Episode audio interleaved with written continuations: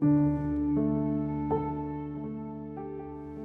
chào và cảm ơn các bạn đã đến với Lành, kênh podcast của dự án Tôi Chúng Ta. Mình là Khánh Linh, người đến chia sẻ những câu chuyện nhỏ của mình về những điều nhỏ nhặt nhất trong cuộc sống và chữa lành tâm hồn bạn. Bạn đã bao giờ bị tổn thương bởi người khác chưa? Mình nghĩ là bạn đã từng. Vậy, đối diện trước những tổn thương ấy thì bạn đã chọn tha thứ hay chưa? Mình nghĩ là trong chúng ta ai cũng đã từng tức giận, Cực kỳ khó chịu khi có ai đó làm tổn thương đến mình. Thậm chí là còn ôm cục tức đấy cả ngày rồi chút giận lên những người khác ấy. Mình cũng thế thôi. Con người là tổng hòa các mối quan hệ xã hội, Nên dù muốn hay không, Ta đều phải chấp nhận được sự thật là ta không sống một mình. Điều đó cũng đồng nghĩa với việc là những tranh cãi và mâu thuẫn xảy ra trong bất kỳ lúc nào Và trong một khoảnh khắc nào đấy, Bạn sẽ là người bị thương đương nhiên là không ai muốn bản thân bị tổn thương cả. Về cả mặt thể xác lẫn tinh thần. Nên là theo lẽ ấy, khi bị ai đó làm tổn thương, chúng ta sẽ ngay lập tức phản ứng tiêu cực. Có thể là trả đũa người ta ngay thời điểm đó, hoặc là chọn cách im lặng giữ mãi trong lòng chờ thời cơ để trả thù. Dù là theo cách này hay cách khác, chúng ta cũng đã oán hận. Hmm. mình có một câu chuyện xảy ra cũng khá là lâu rồi giữ lại trong lòng thì cũng chẳng làm được gì. Chi bằng chia sẻ với mọi người, biết đâu lại tự chữa lành cho bản thân thì sao? Chuyện là mình có một thằng bạn quen nhau từ hồi trung học. Cả hai chơi rất là thân với nhau. Nhà gần nên lúc nào rảnh đều rủ nhau đi chơi. Sáng thì đi học cùng nhau, chiều lại cùng nhau ra sân để tập. Những tháng ngày cấp 2 cứ thế lặng lẽ trôi qua, mà thoát một nhoáng đến cuối năm lớp 9 vì là bạn thân mà, chúng mình xác định mục tiêu là cùng đỗ một trường cấp 3 vì là trường tốc của tỉnh nên là điểm thi khá là cao. Mình dần từ bỏ những buổi cầu lông, những cuộc đi chơi để tham gia các lớp học thêm. Thằng bạn mình thì vẫn đi tập và đi chơi thường xuyên. Lúc đấy mình cũng chẳng nghĩ gì sâu xa cả Chỉ nghĩ là có khi nó áp lực, mệt mỏi nên là dành chút ít thời gian để thư giãn. Bản thân thì còn lo chưa xong Nên mình cũng không can thiệp vào chuyện của nó nhiều. Chúng mình dần xa cách Và mình cũng quá bận để nhận ra điều đấy. Dần dần thì kỳ thi chuẩn cấp cũng đến. Vì làm bài tốt nên mình đã đủ điểm đỗ vào ngôi trường top kia Còn thằng bạn mình thì lại không. Nó đỗ vào một trường khác có điểm trường sinh thấp hơn Cũng xa hơn rất là nhiều. Vì khác trường, khác bạn Nên mình với nó ít gặp hẳn. Thi thoảng thì mình cũng có nhắn tin hỏi thăm và động viên nó Nhưng nó chỉ xin mà không rét Việc học bận rộn Cùng với các mối quan hệ bạn bè khác khiến mình và nó cách xa nhau hơn rồi một hôm lớp cấp 2 của mình tổ chức đi thăm thầy cô giáo cũ. Mình đến nơi bắt tay chào hỏi tất cả bạn bè và nhận ra là bạn thân mình không có ở đó. Mình hỏi mãi mới biết là nó không đến vì chính sự có mặt của mình ngày hôm đấy. Rồi mọi người bắt đầu kể cho mình nghe là từ lúc mà mình đỗ trường top Thằng bạn mình luôn đỗi lỗi và nói với bố mẹ, thầy cô và bạn bè là chính mình là người đã rũ dê Không cho nó ôn thi vì ghen tị nó giỏi hơn mình nó còn tuyên bố là chính mình đã phá hủy cuộc đời nó và nó sẽ không bao giờ gặp lại mình lần nào nữa. Tất nhiên là sau khi biết chuyện, mình đã giận dữ và uất hận và bỏ về ngay sau đấy. Mọi thứ trong mắt mình lúc đấy gần như là sụp đổ. Phần là vì tình bạn lâu nay bị phản bội và phần lớn là vì giận dữ.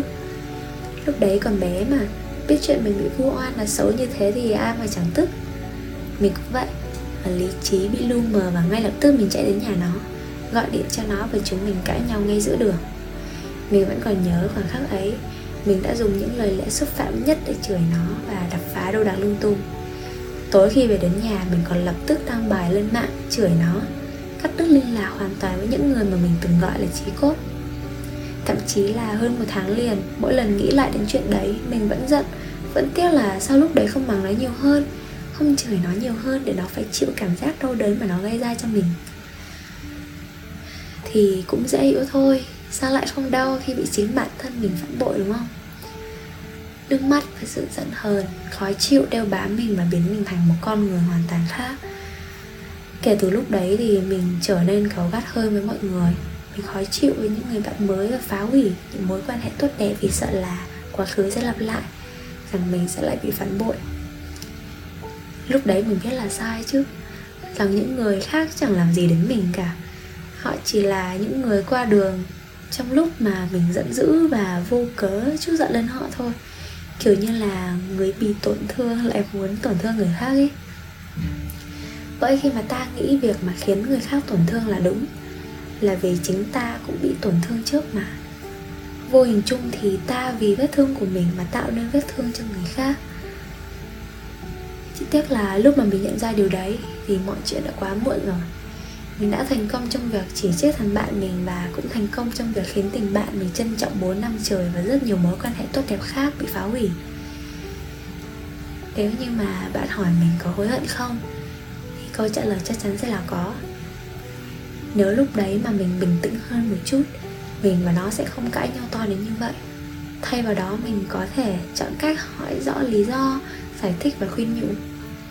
Rồi sau thì sau việc đấy, mình và nó cũng không thể nào mà làm bạn được nữa. Ít nhất là bạn thân. Nhưng mà ít ra là chúng mình vẫn có thể nói chuyện và gia đình hai bên vẫn thân như trước. Và tập thể lớp cũ cũng không vì bọn mình mà khó xử. Việc giận dữ và chỉ trích nó trong một thời gian dài như thế đã khiến mình sao nhãn việc học. Và bạn bè cũng ít dần đi. Vì họ đâu có nghĩa vụ là phải lắng nghe, phải chịu ảnh hưởng tiêu cực từ mình đâu. Như một quả bom trực chờ nổ con người ta kìm nén nhiều chất xúc tác để thật sự bùng cháy. Khi và chỉ khi trải qua đủ nhẫn nhục thì họ mới bộc phát. Mình đã sai trong hành động, trong lời ăn tiếng nói. Mình giận bản thân vì một phần hung hãn của sự tự tôn đã đẩy mối quan hệ kết thúc trong buồn ảo mệt mỏi. Nhưng xét đến cùng thì mình vẫn giận nó, vì đã hủy hoại đi cốt lõi sự tin tưởng sau cuối chúng mình dành cho nhau. Nhưng mà đó chỉ là một phần của sự thật mình lại thấy mừng vì mình quyết định để bản thân mình lên tiếng. Vì không có thứ tiêu chuẩn nào có thể ngăn việc bộc lộ màu sắc đỏ rực giận dữ của mình khi ấy. Chúng ta vận hành theo những quy tắc chung của xã hội, những vòng lặp của thói quen tính cách, thời đại. Xong, từng cá thể mang những nỗi niềm riêng. Và mình tin là bằng cách này các cách khác, sự giải tỏa, dù nhỏ giọt, cũng chính là cách ta phản hồi lại các tác động từ ngoại lực. Nếu như sự tha thứ là cách giải quyết thì chỉ trích là một phần của sự giải thoát. Chỉ trích là điều không mấy tốt đẹp, đúng, và chúng ta không cổ suý hay biện minh cho điều đấy.